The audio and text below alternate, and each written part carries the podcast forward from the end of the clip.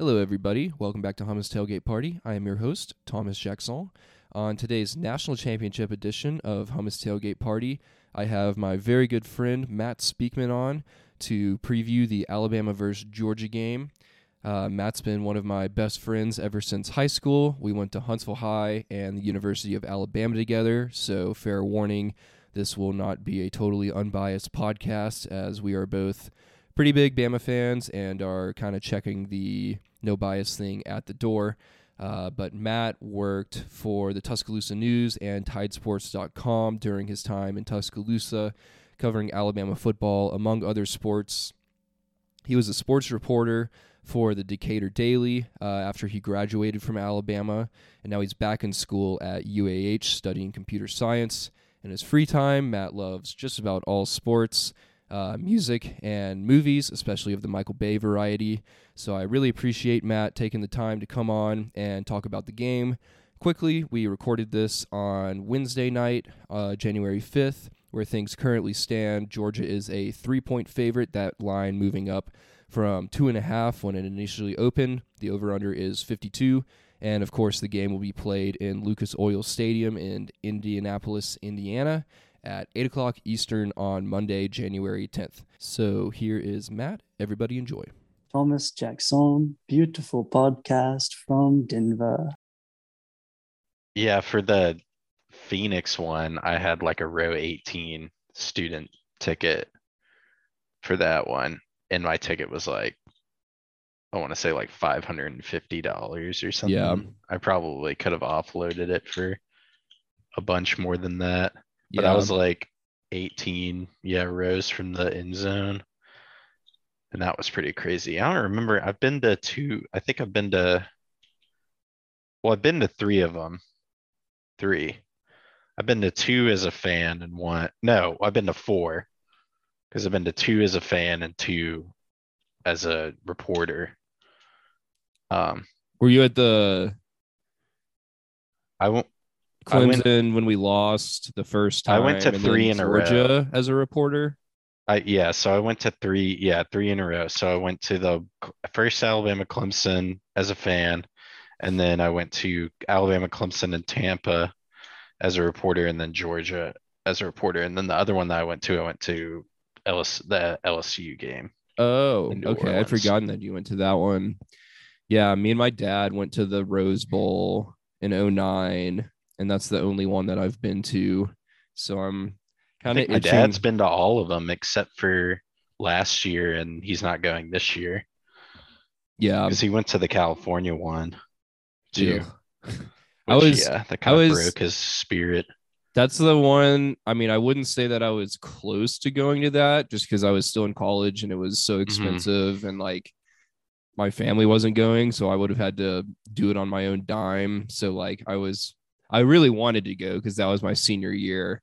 And I felt really bad for all my friends who were like seniors that paid like God knows how much money to get out to San Francisco over the holidays and like watch that ass kicking. Yeah. But, yeah, I I'm pretty definitely pissed that the game was there that year. I was, which next year it's in LA. Um, Yeah, which I guess they are kind of running out of places to put it in. Like, but the one in San Francisco, it's like, I mean, who's going to that? Like, yeah, who's that's not making close that to trip? anything. And plus, that everyone said that stadium just like sucked. It's like an hour outside of Mhm. actual San Francisco, and it just it seemed like very like corporate and sterile feeling and everything. And plus, that game, it sounded like Yeah, the game was terrible. shitty- Yeah. Like, even just from an objective, well, I'm sure a lot of people enjoyed it, but yeah, like as far as like an excite from an excitement standpoint, it was just, I mean, they kind of just kicked our ass the whole time. Yeah. So yeah. Well, um, getting into this game on Monday, um, I was surprised to see that we were betting underdogs again mhm. Against Georgia. This is only the third time, I think, since the SEC championship game in 2008 when they came back and beat us, when Florida came back and beat us with Tebow. this is only the third time we've been a betting underdog, and all three have been against Georgia. Which, hmm. given that we played like so recently, surprised me to see we're like a field goal dog in this one. Um, so I was thinking about that, and it kind of led me to believe that Vegas, they're smart. They obviously know what they're doing. Um, but they, you know, they're probably coming to the conclusion that we played at our ceiling in Atlanta a month ago, and Georgia mm-hmm. probably played pretty close to their floor. So, as an Alabama fan, on a scale from one to 10, just like how honored are you to be able to share the field with this elite Georgia team again? yeah.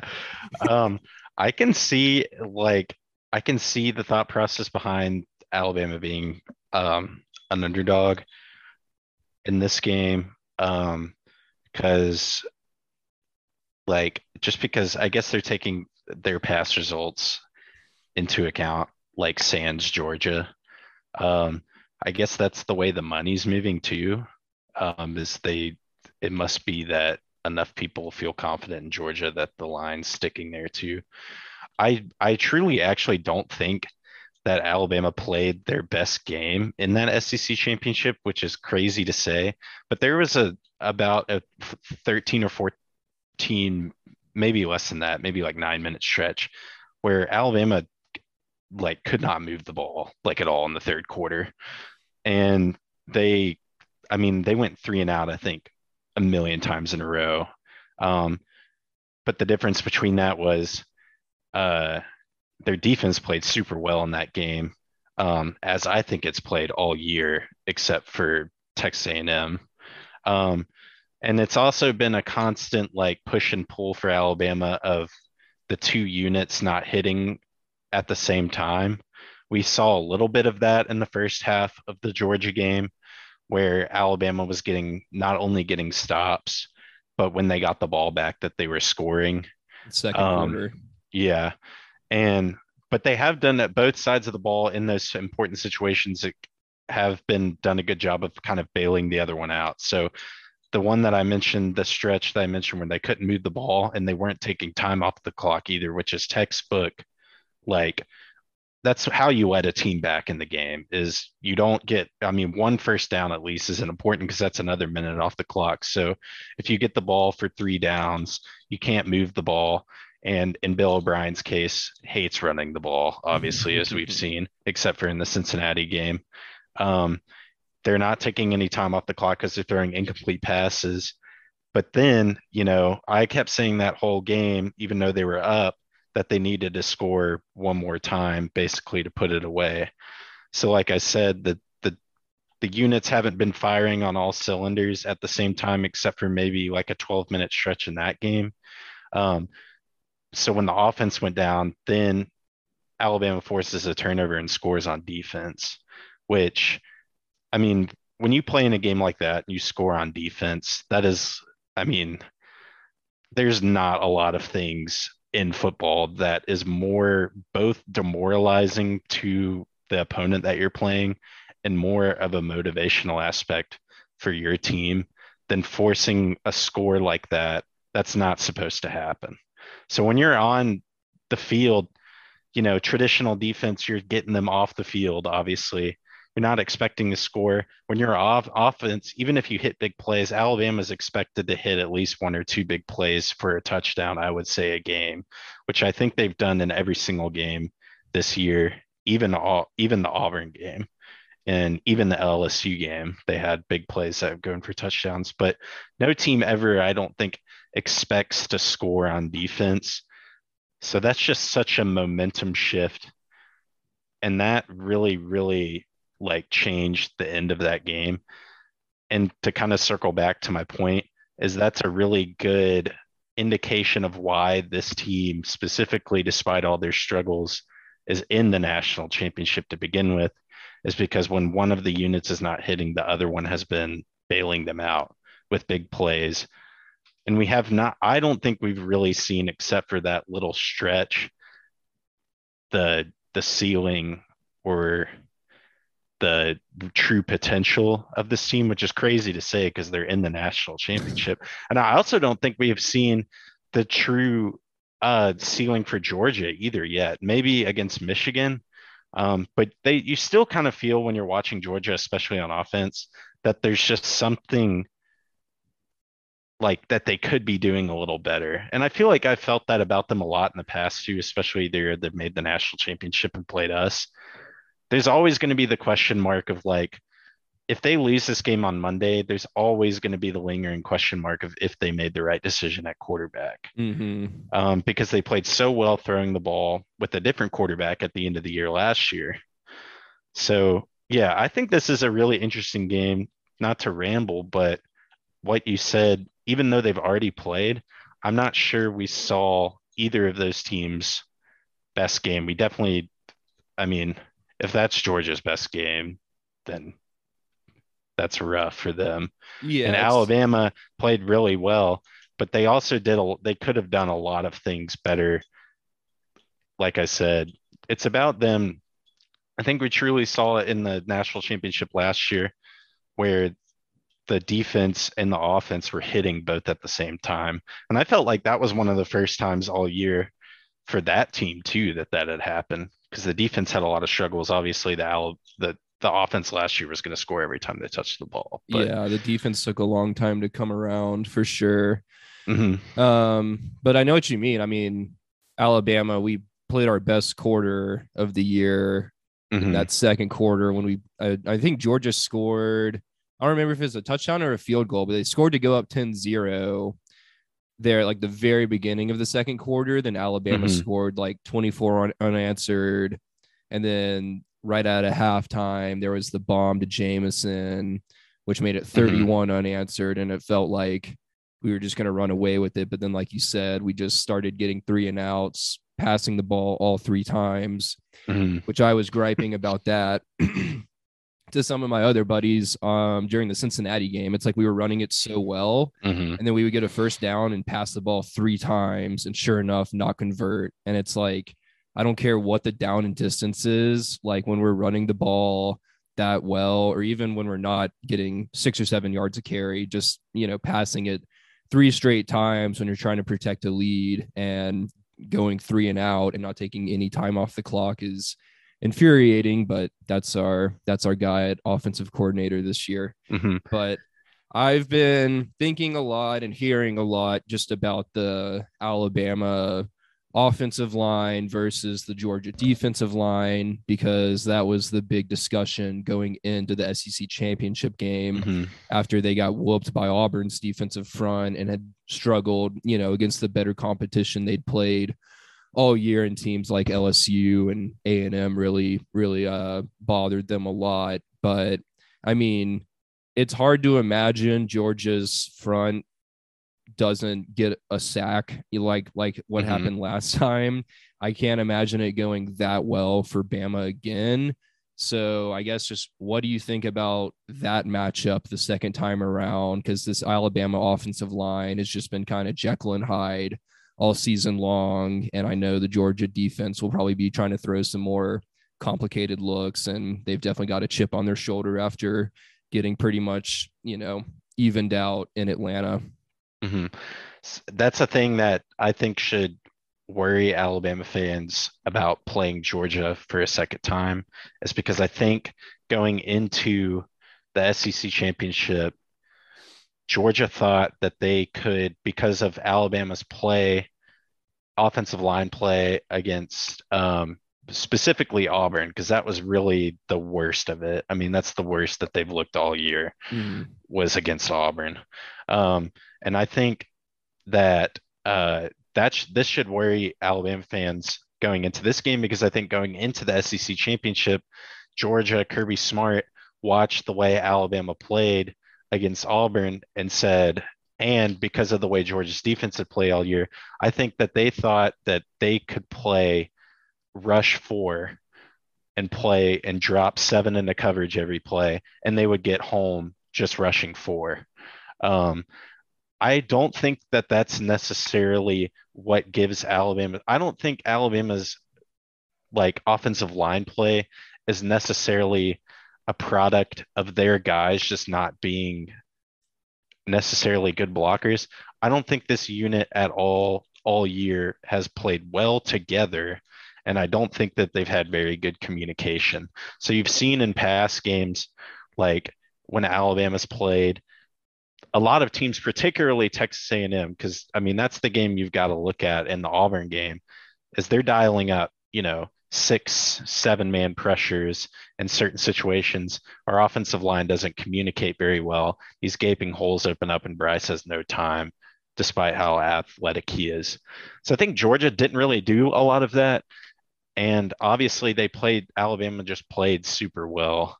Um, but they, they rushed four or so you know, so many times in the first half against Alabama, thinking that they could just get home.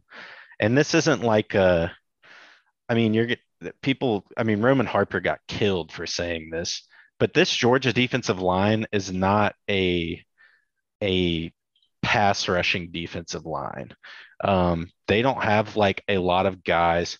They don't have Will Anderson on their line. They had a guy, Adam Anderson, who's going through some legal issues right now, who was a good edge rusher. I think he led the team in sacks or was second, but they don't have a guy like Dallas Turner or Will Anderson that's a true lean, quick pass rusher. And in Will Anderson's case, I mean, he is just unbelievable rushing the passer and against the run, obviously. But this this they've got a lot of big bodies. They've got a lot of guys. I mean, their interior guys are pretty good at rushing the passer for interior guys.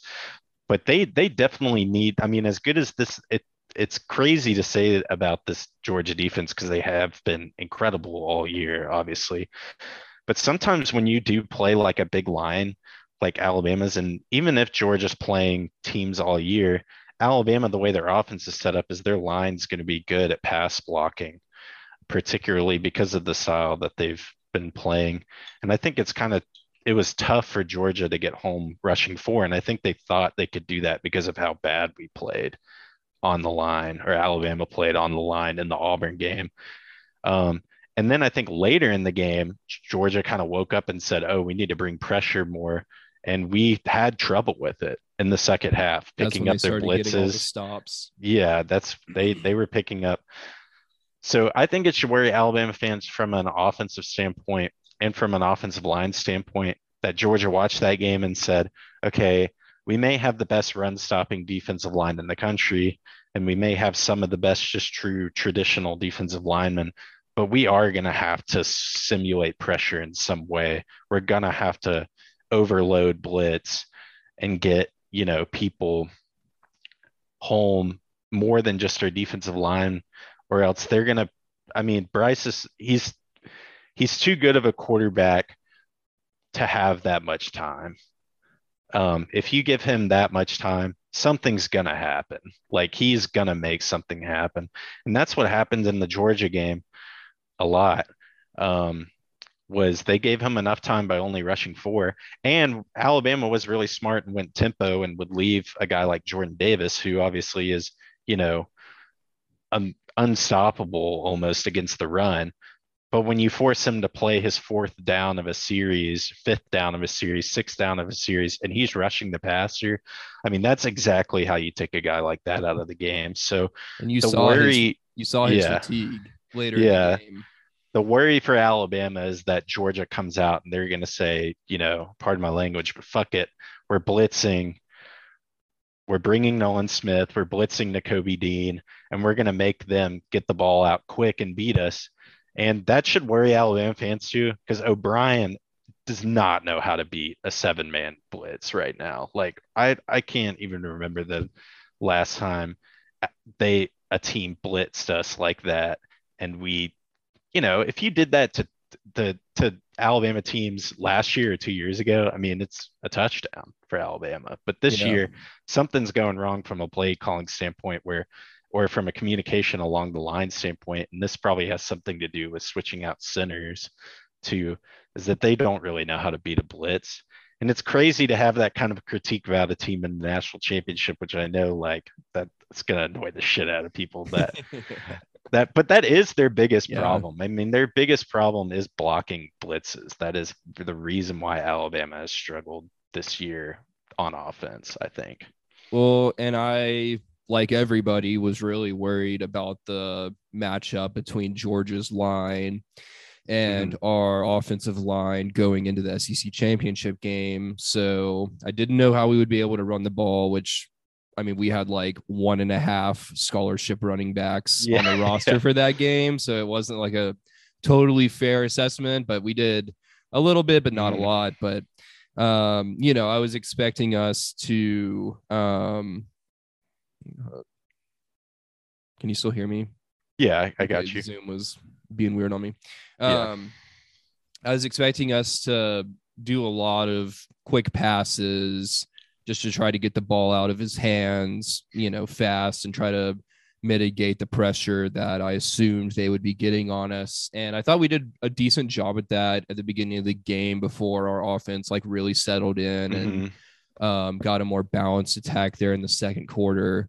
Um, but you know, assuming Georgia will be bringing more pressure and we're not going to have as much time to make decisions when we're passing the ball.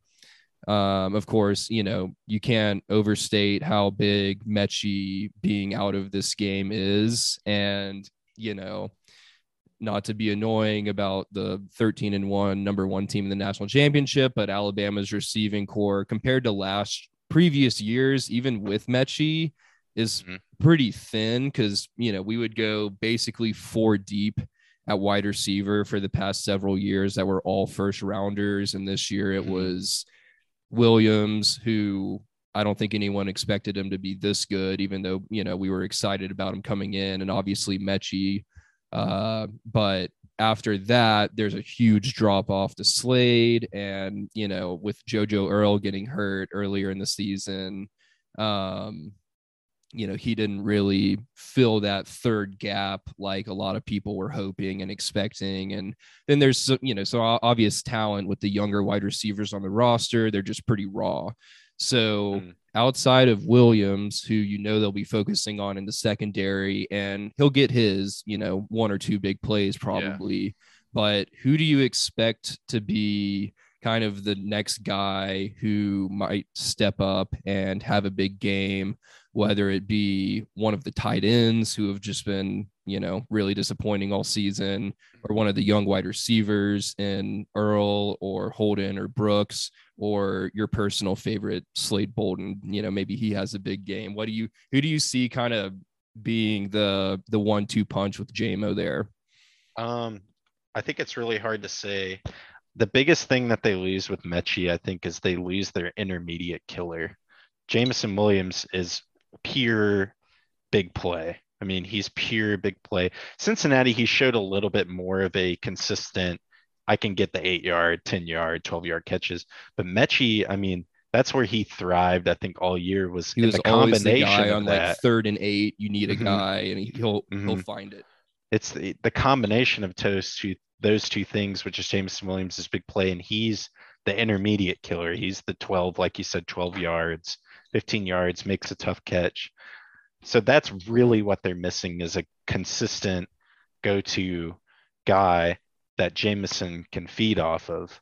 Um, I think, I mean, I can't believe I'm saying this, but in the Cincinnati game, Slade showed a little bit of that. I thought he, I mean, he found space, he caught the ball, and he had a couple plays in the Georgia game too that were really big first downs. Um, he, I mean, the way that I've seen the other guys come into the game and not do much, it makes more sense to me now that we're sitting here five days before the last game of the season, why he's played so much. Um, because he does get open a little more than I've seen some of those other guys. Um, the the Florida drop is still unforgivable, Yeah, but he he I think has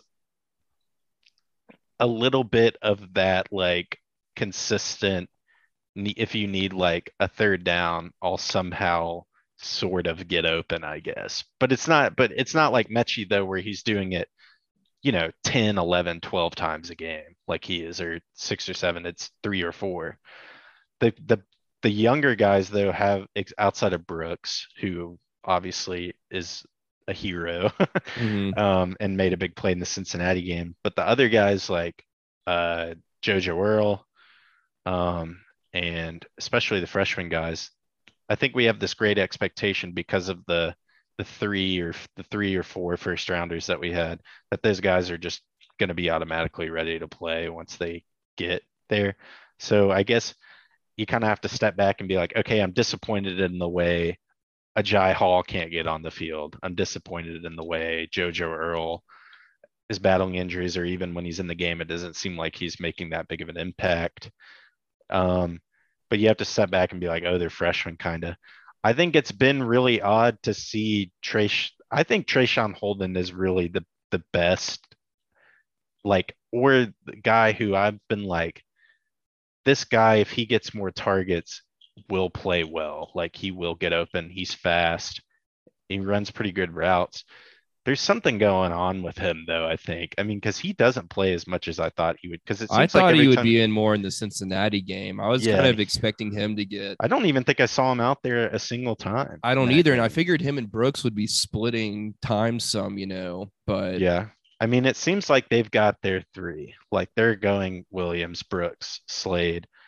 It would be nice to see Brooks and Slade sort of like, you know, in Moneyball, how they're like, we can't get Jason Giambi back, but we Mhm. can get three or four guys that can get on base a combined amount of times to make up for Jason Giambi. It would be cool to see Ja'Corey Brooks and Slade combine to fill in that intermediate role. Because, I mean, if those two guys can get five catches each, four catches each that go for, you know, 50, 60 yards, I mean, that's just huge for Mhm. Alabama. I mean, it's just huge.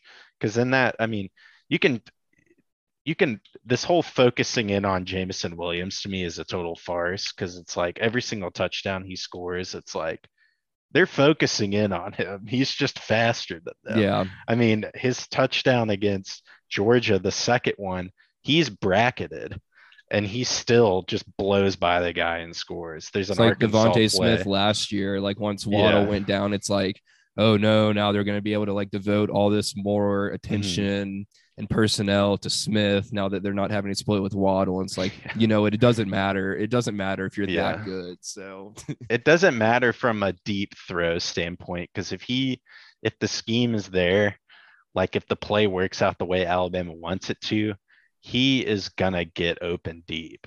Like if they see the coverage that they like and they run the right play to counter that coverage then you can't you can't just put two guys on him without interfering with him because he's too fast. Yeah, um, but that's the thing with him though, that is like is different is that you know that's his game.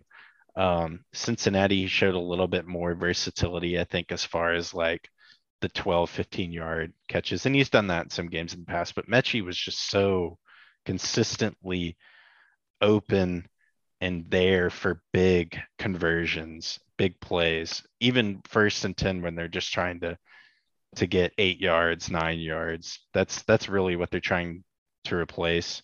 And it looks like that they think that Brooks and Bolden can do that together in some way. They do also need to do a better job of, like you said, with the horizontal game, especially against Georgia. So I think like Jameson Williams, they don't really do like a ton to just get the ball in his hands that much. If you've noticed that, like yeah, they don't do a lot like they used to like Coop Amari Cooper is the prime example. I mean, he was base I mean, he was basically a running back that year. Um so it'll be interesting to see like circling back to your question. I would expect it to be Brooks and Slade Bolden, but it's also the national championship. So if you're going to break glass in case of emergency, which Alabama does all the time in the national championship, we could see one of the, they could just throw a Agiye Hall out there and he goes, gets six catches for 80 yards randomly. turns into like yeah the DeVonta Smith from mm-hmm. 2017. yeah, exactly. yeah, Yeah. and you're right. I just have like I feel like all Alabama fans probably have like just too big of expectations because of Mhm. the things we've seen, you know, in games like that. And I think Najee even came in and was playing some like yeah, pretty and Alex crucial minutes there at the end of that game. And it's like, you know, and Tua was a freshman that year too. So, you know, you just never know. And, you know, Brooks stepped up in the most dire moment of the season for us Mhm. so far. And he is a freshman, right? Or is he a sophomore? Yeah, he's a freshman, Freshman, and he was the highly highest rated guy out of all three of them, I think. Yeah. I know he was a he was a five star. Um, or there's four of them, I guess, but from he was the I highest think. one. but um yeah, well, hold on. My dog's like choking something okay. she's a Georgia fan, so she might not like hear what she's hearing about all this yeah. 2017 talk. Um, but to hit on Georgia's offense a little bit now, um, I really didn't watch much of the Georgia Michigan game just because There wasn't much to watch. by the, I watched like the first quarter and then I like Ubered home from the Alabama bar.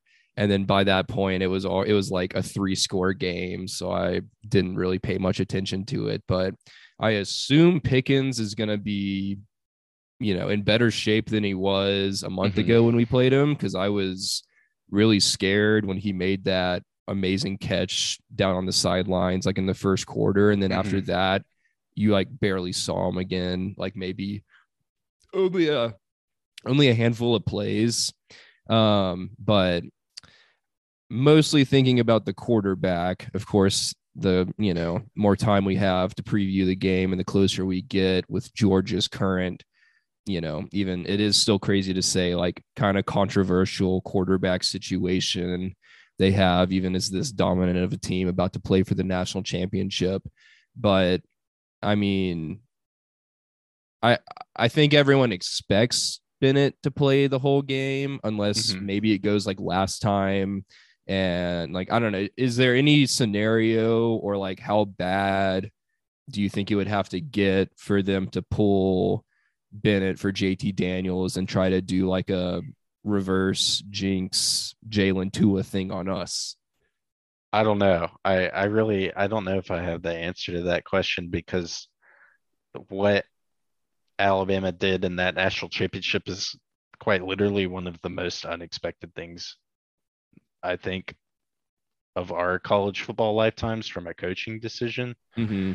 Um, and Kirby is so much like Saban in the way that he handles things. But I think that the thing that Kirby is missing from the way he coaches that Saban has is Saban will just say in those games, like, fuck it, we're doing this. Like, Onside it. kick against Clemson. Yeah, yeah, we're throwing it to OJ Howard. Like like that kind of stuff. I think he misses he so far, obviously, you know, he's extremely early on in his career in the grand scheme of things. And that may be something he picks up later with experience because people forget, I mean, he's been a coach for a head coach for like five or six years. So um, that may be something he picks up later on. So I don't know if he has that sort of like, let's do this, like let's just throw him out there, um, sort of thing. And from the Stetson Bennett standpoint, the thing about him that is different, I think, from the Jalen Tua situation is it was blaringly obvious in that Georgia Alabama national championship that the reason why Georgia was winning the game was because they knew we couldn't throw the ball. And they knew we couldn't throw the ball because of who our quarterback was a young, run oriented quarterback who had didn't necessarily have the raw passing skills that the guy behind him had. Um, and Jalen obviously has become, I think, a really, really good passing quarterback.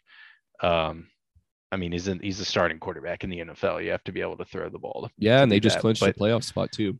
Yeah, um, but I think what's different about this Georgia team is that Stetson, to me, in the Alabama Georgia game this year and the Alabama Georgia game last year, was not the reason why they started falling behind, but he was the reason why they couldn't catch up, in my opinion. He it the reason why they could they fell behind in the other game was because they couldn't stop us on offense throwing the ball, and we stopped the run. And even though he he is, has some tools throwing the ball that are good. I mean, he can throw certain throws really well. But when he starts falling behind like that and he's getting pressured and it's a size thing and it's just he's the reason why in both like I said both Alabama Georgia games the last 2 years that he's played in that they couldn't get back in the game because Georgia has been so used to being able to run the ball that if Alabama sells out in the run, they say, hey, we're going to make you throw it to Brock Bowers 800 times, or we're going to make you throw it to George Pickens. They could, Georgia has the capability of doing that, but if they start falling behind, it's tough for them with him at quarterback, I think, to climb back into the game. So I think it's a weird situation to look at because when you're looking at the way he played, in the Alabama Georgia game the first time, or even last year, he's not playing necessarily poorly.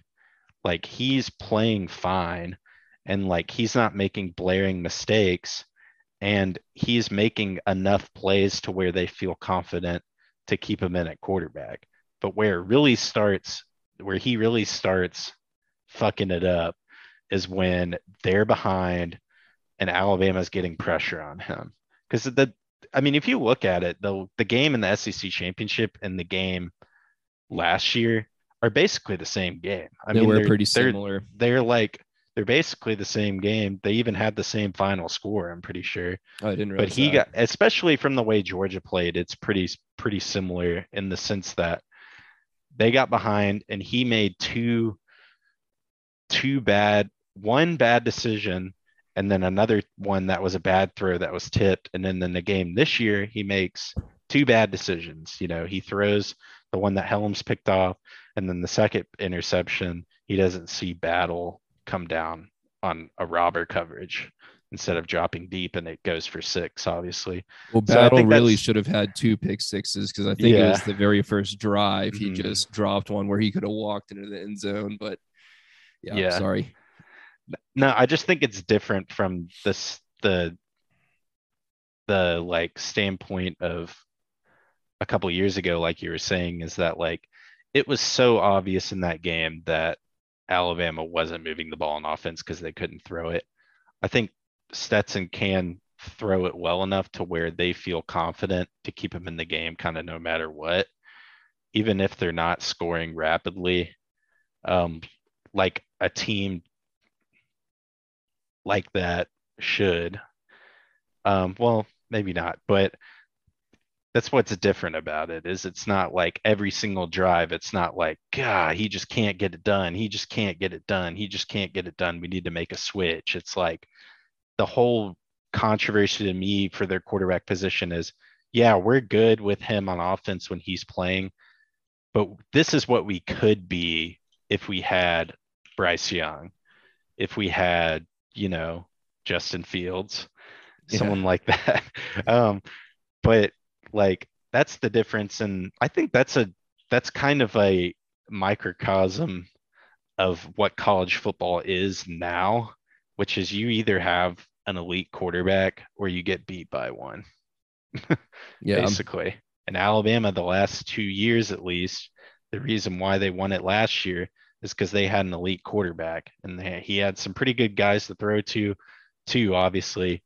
But he was an elite college quarterback, and the guy that they have playing quarterback right now is an elite college quarterback in every sense of the word. Despite maybe, you know, he's had what, like three bad quarters all year yeah, and then yeah. It's been that's unreal. it. The difference with him is, you know, maybe he's not every single throw is perfect, but that's the difference. I mean, that's I think that's what frustrates Georgia fans is because they think that they could be elevated so much by having a killer quarterback.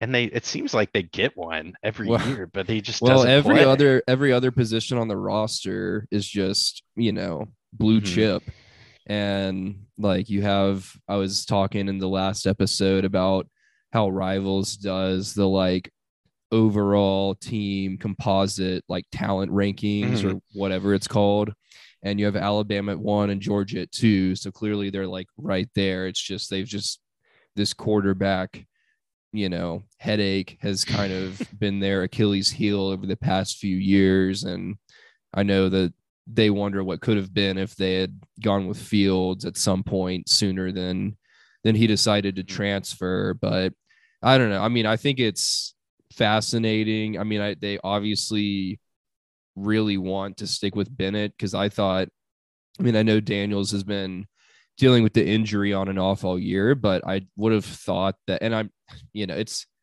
it's just a weird situation because I I thought they would have played around with swapping the quarterbacks in and out a little bit more like down the stretch than I guess they have, but also like like the until the Alabama game, they've never been in a close game all year, including the Michigan game.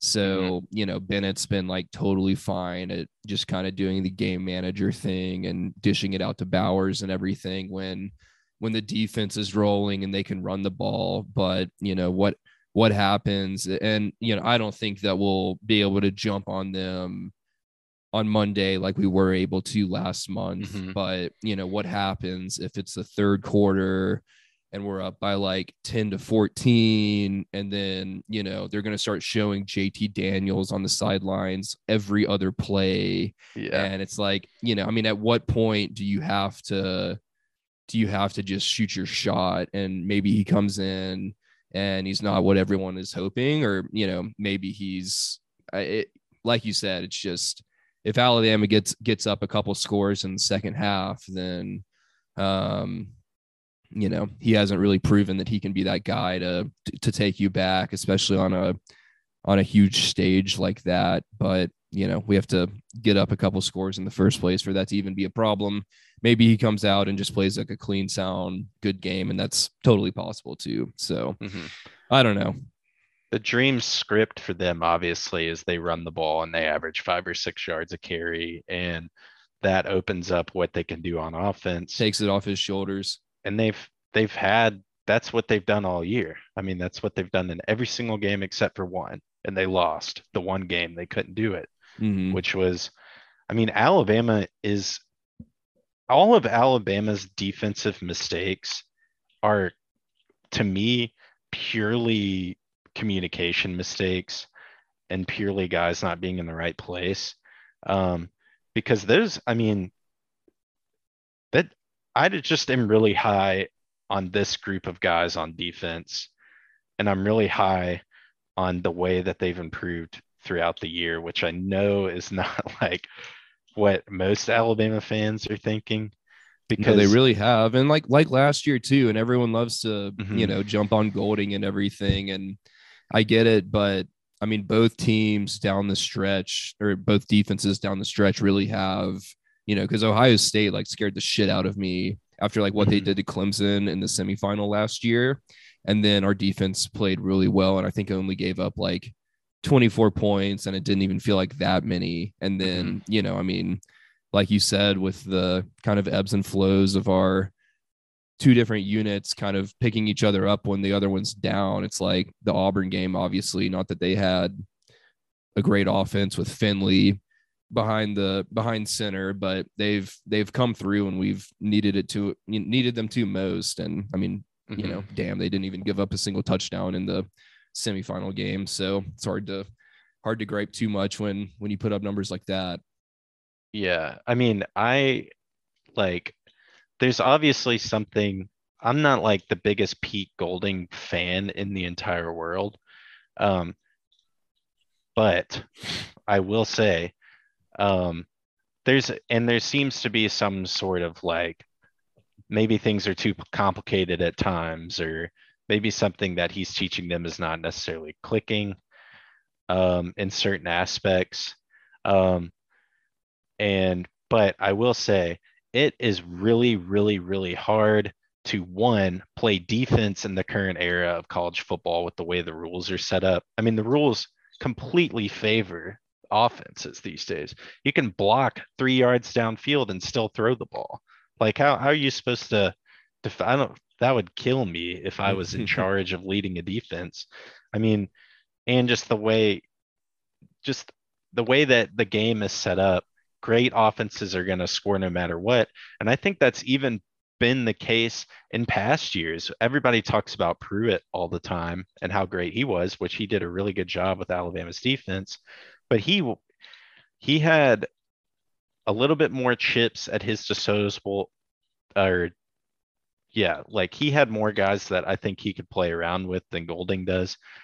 And the guys, the two, the guys that they had in the middle when he was the coach there, I mean, are two of, or two or three or four of the literal best athletic middle linebackers. I mean, Rashaan Evans spent his first two years rushing the passer, and then they played a middle linebacker. I mean, you just, and then Reuben Foster obviously is one of the best, I think, one of the best college linebackers of all time.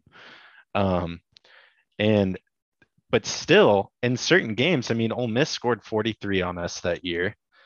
Clemson scored a billion on us, you know, that year. Um, the next year, obviously, they killed everybody on on uh, on defense. But Golding, to me, and the way that this defense has played this year, is really impressive with the current rules of college football, and the fact that they've had some guys along the line that don't make as much of an impact from an interior standpoint. But the guys that they do have who are good are so good that it is ridiculous. Like, I mean, because Will Anderson obviously is, I think, is one of the best college football players of all time, in my opinion.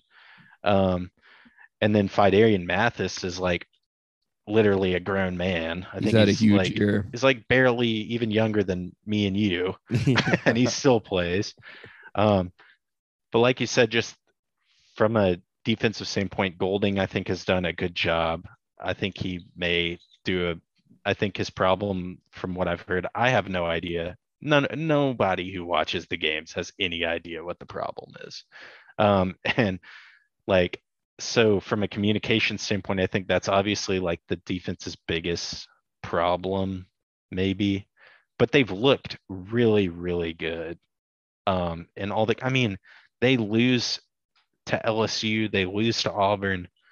Those two games specifically, if the defense doesn't play well. I mean, they just oh, they just flat out lose those games. Like yeah. um and so like we were talking about, this defense, I think, is the best defense. I think it's even better than Michigan's that Georgia will see of year, particularly at stopping the run. This defense is the best that they'll see all year at stopping the run. And that's why it was such a problem in the first game, is because they stopped the run. Alabama stopped the run, made him throw the ball. And even when he was throwing the ball well, particularly late in the game, you know, they were down by so much. And I'm not sure how much Georgia has, unless Pickens is on, which I think he's the most talented receiver they've had since Green played there. But if he's, you know, George Pickens, George Pickens, then this is a different statement. But I don't know if they've got the big home run guys where you go out there and you say, we're down 14 in the fourth quarter. We need to score quick kind of thing. Yeah. Yeah. His health, you know, that's going to be, that's going to be huge. Just like no Metchie on our side, whether he's able to actually go for four quarters, feel like, you know, it could yeah. definitely make or break something for their offense, especially down the stretch. Yeah. That was kind of a big, a big rant uh, about the okay. Golding, the Golding stuff, because it's just so ridiculous. Like, there's just so much nuance. I mean, I just can't imagine calling a defense like the way college football is set up now, and everything's pass interference now too. Yeah, and you have to get there's targeting penalties on balls that are ten yards out of bounds. Yeah, exactly. I mean, it's just really hard to play. It's really hard to play defense at that level of talent, or like level of talent that Alabama faces week in and week out, and teams that play Alabama face week in and week out. I mean, even Georgia. I mean, think about that. Like, this is one of the biggest and greatest collection of 20 to 22 year old defensive talent we've seen in a while, particularly at the front seven. and Alabama scored 40 points on them. I mean, Yeah. so it's like, it's like Most of that George- came in like less than a 15 minute stretch. Yeah, exactly. And it's just really hard to play defense. So that's why it fires. I don't know. It's like, it's really hard to play defense. And so that's why it's been impressive what Georgia, I think, has done all year, but they haven't faced, you know, high octane, fast offenses with, you know, great quarterbacks who are, you know, throwing the ball all over the field and are dynamic, which, you know, obviously there's like three teams in the whole country that are like that. Um, so, yeah, like you said, I mean, uh, Georgia, if they run the ball in this game, I think they win. Like, because they'll just be able to do whatever they want on offense if they're able to run the ball for six or seven yards a carry. I'm not really sure that they can do that though. I think that's a really underrated aspect of this game. Everybody's going to talk about Alabama's offenses versus Georgia's defense, and with good reason, but that's a really, really crucial part of this game is Georgia establishing the run and what Yeah. they can do. And then we could talk about all this and they Stetson could come out and throw for 450, you know, or the something Steven crazy Garcia like that. game. Yeah, exactly. Um, but it, I think what both teams have done this year has been extremely impressive. I think from an Alabama standpoint, obviously I focus on them more because I went to school there and I've rooted for them my entire life. What they've been able to do, I think, um, with like all the concerns and maybe guys not necessarily panning out and like them not having like a ton of experience and the injuries thing is crazy this year to me. I Mhm. mean, the guy who led them in tackles for loss last year was not Will Anderson. It was Chris Allen, and he's Yep. played three quarters this year. Yep. They have two running backs, you know, their best or second best receiver is hurt. Now their guards hurt, their tackles hurt. I mean, it's just it's just wild what and it, it's annoying to college football fans to say this too, but it is wild the kind of because Alabama all the time manufactures their own adversity where they don't actually encounter adversity, but they make it up for themselves because there's nothing else to motivate them. But it is pretty impressive that it's like every injury you're like, oh, that's the one. Like that's the one that's gonna fuck with them. I was lot. saying that in the Miami game. Yeah. Once once Allen and then Toa Toa went down, Mhm. which was obviously like minor, but it wasn't really clear that it was minor at the time. And I was like, well, there goes the season. It was fun while it lasted, down year, whatever. We'll we'll get him Yeah. back in 2022. And that was in like Mhm. the second half of the Miami game when we were up by like five scores or whatever. So I'm I'm as guilty of that as anybody.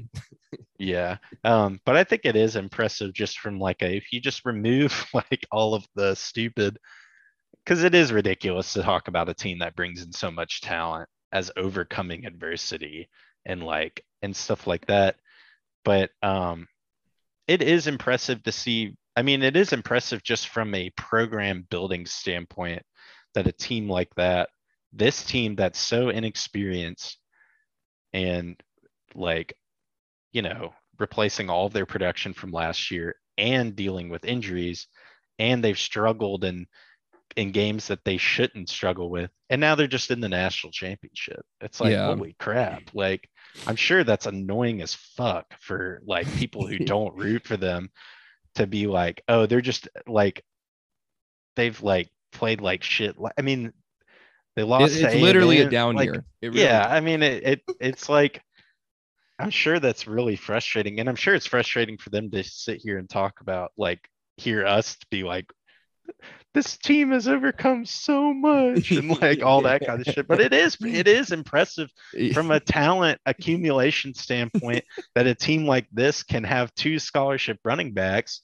and win a semifinal game by 21 points. yeah, I mean I was that's impressive. I was looking at a mock draft today.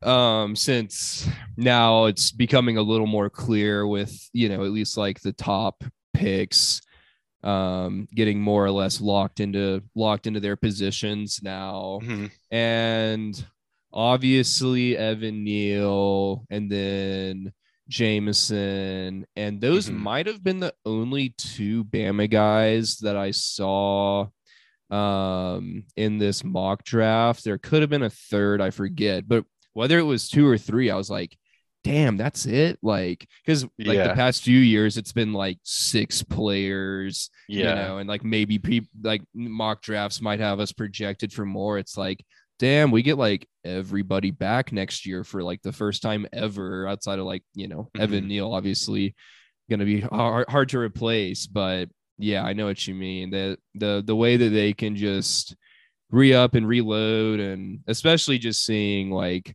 the super young raw talent step in in some of the most crucial points of the Mhm. season like we saw in the iron bowl and like we've seen in years past is always really really impressive and just how you know i mean bryce like i know he had all of last year to learn under mac and sark and be you know involved with that historically good offense but Mhm. just the way that he can come in and he has the composure of like a 10 year NFL veteran and he's like yeah. 19 or 20 or whatever. It's Yeah. just it's it is it is hard to hard to fathom, but that's, That's about the difference though, right? I mean, because yeah. I mean, that's that's the stuff that they've gotten down to science is getting the guys in the off season ready to play. Um, the injuries thing to me is more impressive. That is like just a, we just know that's going to happen. Like we just know they're going to be good every year. We know, I mean, they're averaging 12 and a half wins, I think in the last decade. I saw that. and you're only yeah. guaranteed to play 12. 12. I saw So, that on Twitter today. yeah, like you're you expect that every year out of them. What is impressive though, it's more impressive to see guys go down with injuries and they're like, you know, it helps obviously to have the level of talent that they're pulling from. But the guy, it seems like even when those guys come in, they're making it's not like they're just like doing a serviceable job. They're coming in and like winning games and like Stepping up. playing super well. Yeah. Um, so obviously that's why Alabama's so good every year is because they've gotten so good at recruiting years in advance and they've gotten so good at getting those guys ready to play and recruiting the right players and and everything. And Georgia obviously has done a great job of that on the defensive side of the ball and on the line, on the offensive line too. Um, and you've seen the juxtaposition of that with Clemson, which is none of those guys this year were ready to play. I mean, they, I mean, especially on the line. I mean, they were so bad on the line. They've chosen to ignore the portal and Yeah, finally yeah. came back and bit him in the ass. hmm And you know, Alabama, um, that's the difference to me is that the guys are ready to play. They're adaptable. There's that whole next man up bullshit cliche that people throw, but it is true. I mean, those guys are they're always ready to come in and play. Um, so yeah, like you said, I mean, they they reloaded this year and they've got a lot of talent no matter what happens on Monday. They've got a lot of talent coming back outside of like you said, Jameson, Evan Neal. And I think Jordan Battle will go too. Um, yeah, maybe he was the third. yeah. that- and that- fight they'll lose Phidarian Mathis too, but the fact that they've got Young and Anderson coming back is like Jesus, that That's enough. for everybody else. yeah, that well, really sucks. that's about all I got question wise, other than a score prediction. If you if you have one God. yet, Oh man, I have no idea. I'll just throw, I mean, since I'm an Alabama fan, I'll pick them to win. Um, and I'll go I'll go 34-30. That's what I'll do. 34 30. So that's Bama and the over. I'm having a hard time. Like, I think both teams are going to have to pass because I think both defenses will try to shut down the run, you Mhm. know, before anything else. But I don't know. I, I go back and forth on the scores and whether I think it's going to be like a higher or lower scoring game or anything. But for now, I uh, I've got Georgia winning 28 to 3. So Okay. Um, I'm just honored. say- I'm just honored to be able to share the field with this elite elite defense and coaching staff and group of talent twice in a single season. So I would just like to be the first to congratulate them on um, finally finally getting the first national championship since 1980. yeah, even if they win, it's like we could just be annoying as shit and be like, oh, finally, like this was our down year. Yeah, Like, pull exactly. all that Exactly, stupid shit that everybody hates. no, the, yeah, the last little thing I had if uh if Alabama does win, then I'm definitely running with the uh the narrative that the Braves probably just stole the only championship from the whole state of Georgia for the next like quarter century. So maybe they can uh hopefully they all enjoyed the Braves winning back in October. But The pressure is on them, I think. I mean, if they don't win now it this is one, in the they're SEC game. It was on us because that I mean that was like every game Yeah. since we lost in College Station has essentially been a playoff game for us because we you know no team's ever made it in with two losses. Mhm. Even though you know if we had only lost to Georgia by like a field goal or something, that would have been an interesting discussion at least.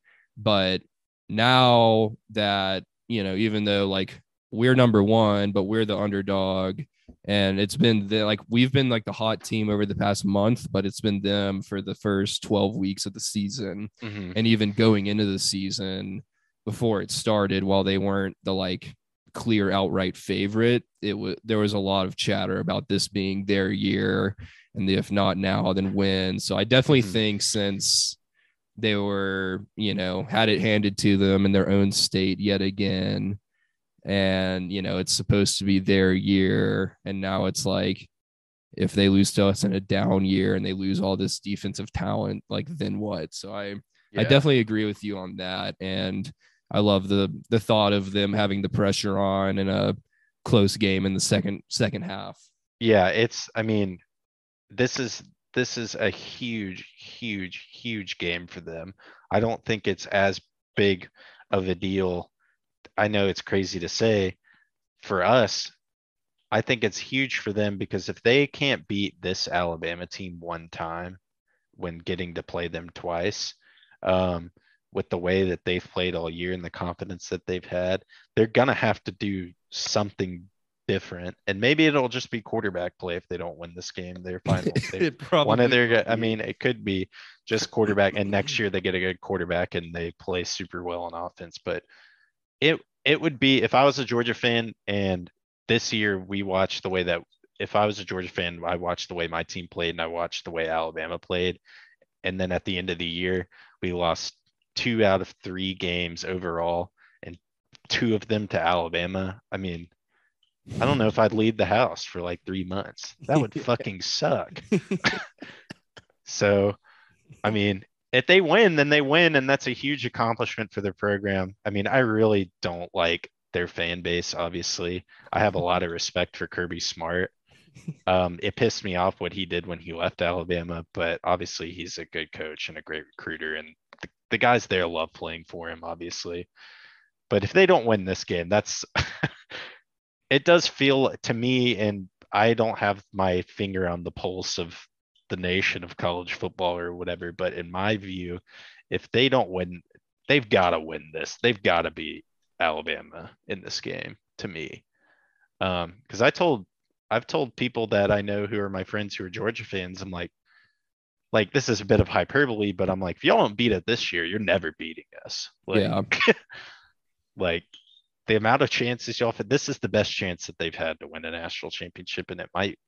I mean, they'll they'll be really good and in the playoff in playoff contention, but unlike Alabama, they have a few years where they'll just shit the bed and lose to some s- stupid ass team, South two or three stupid yeah. ass teams, you know, and then I mean they didn't even make the SEC championship last year, so yeah um, yeah, I think the pressure would be more on them. I think Alabama's kind of playing with house money right now, considering the season that they've had and already beating them is a big accomplishment. They've won the conference and everything.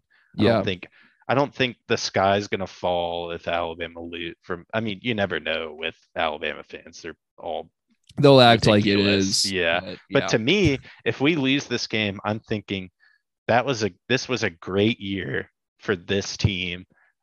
Uh and what I mean, what we've seen the way that they've played for them to be in the national championship, win the conference, have a guy win the Heisman.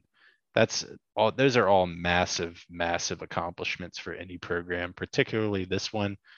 And it it tells people it tells recruits too that even if the t- the team isn't the best, they're still going to make it to the national championship game, which is a huge selling point. So I Yeah. do think that the pressure is more on Georgia, but you know, it's whatever.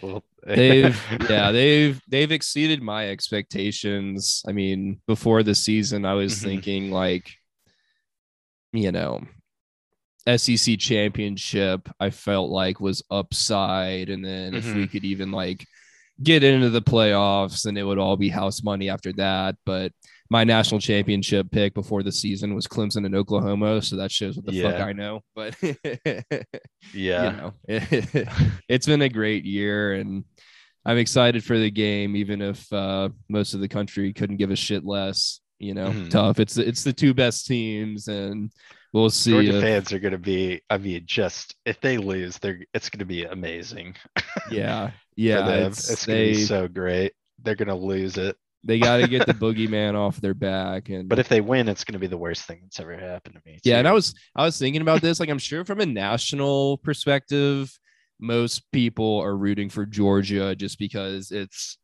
anyone mm-hmm. but us, and just to see something different. And you know, I get it, but I think a lot of SEC fans and most of the Auburn fans that I know, like while they aren't like cheering for either Yeah. team, like Maya was describing to me earlier, she would like rather us win just because I remember Mhm. before That's how bad of a fan base they are. well before the yeah before the 2017 game that was like a month after me and maya had started dating Mhm. and i guess that was the first yeah that was the first alabama game she ever watched with me was the 2017 georgia national championship so she got thrown into the deep end on that one Mhm. but before the game, I remember she showed me a tweet that some Auburn fan had sent out, and it was like, if Alabama wins the national championship tonight, then it's just kind of like another year of this, like same old, same old. And Yeah. if Georgia wins the national championship tonight, then grown men will be barking at women and children through the streets of Atlanta for like months Mhm. to come. And I think that for the for the SEC fan bases that are a little more intimate and familiar, even though I know everyone's sick and tired of Alabama and Saban, um, yeah, What's one more, you know? yeah. What's one more? Would you rather that or your mother get barked at by some old smelly dog? So Mhm. I mean, you know, they're so ridiculous too. Like a couple of weeks ago, they were saying they like dismantled college football and all this shit. It's like, God, like it's yeah, well, it's insane. we'll see soon enough. So thanks for coming on and chatting about the game. I appreciate Yeah. it, man. Yeah, thanks for having me on. That was fun. Glad I could ramble and rant for a little bit. oh yeah i appreciate it i'm really glad we made it because i was wanting to like have you on all season and Mhm. at first i was thinking like oh i'll have him on before the bama lsu game because i wanted to have you on before a big game where i could just like not do the try not to be biased thing and just Yeah. talk about bama for an hour with you but then like that game we were like a four touchdown favorite or whatever i was like yeah. I and there's not a whole lot to say before this, even though it wound up being pretty close. But so I texted you around then, and I was like, okay, I'm Mhm. gonna have you on for the you know playoff or national Mm-hmm. championship or whatever. But at that point, I wasn't thinking we were gonna even make the playoffs. I was like, shit, I hope I can actually have him on this season and not have to wait a whole nother Yeah. year. So I'm glad it worked out. But Yeah, same. Yeah, I agree. I appreciate the time and everything. Yep. Yeah. Thanks. Appreciate it. All right, brother. Have a good night. Roll Tide. All right. See you, Roll Tide.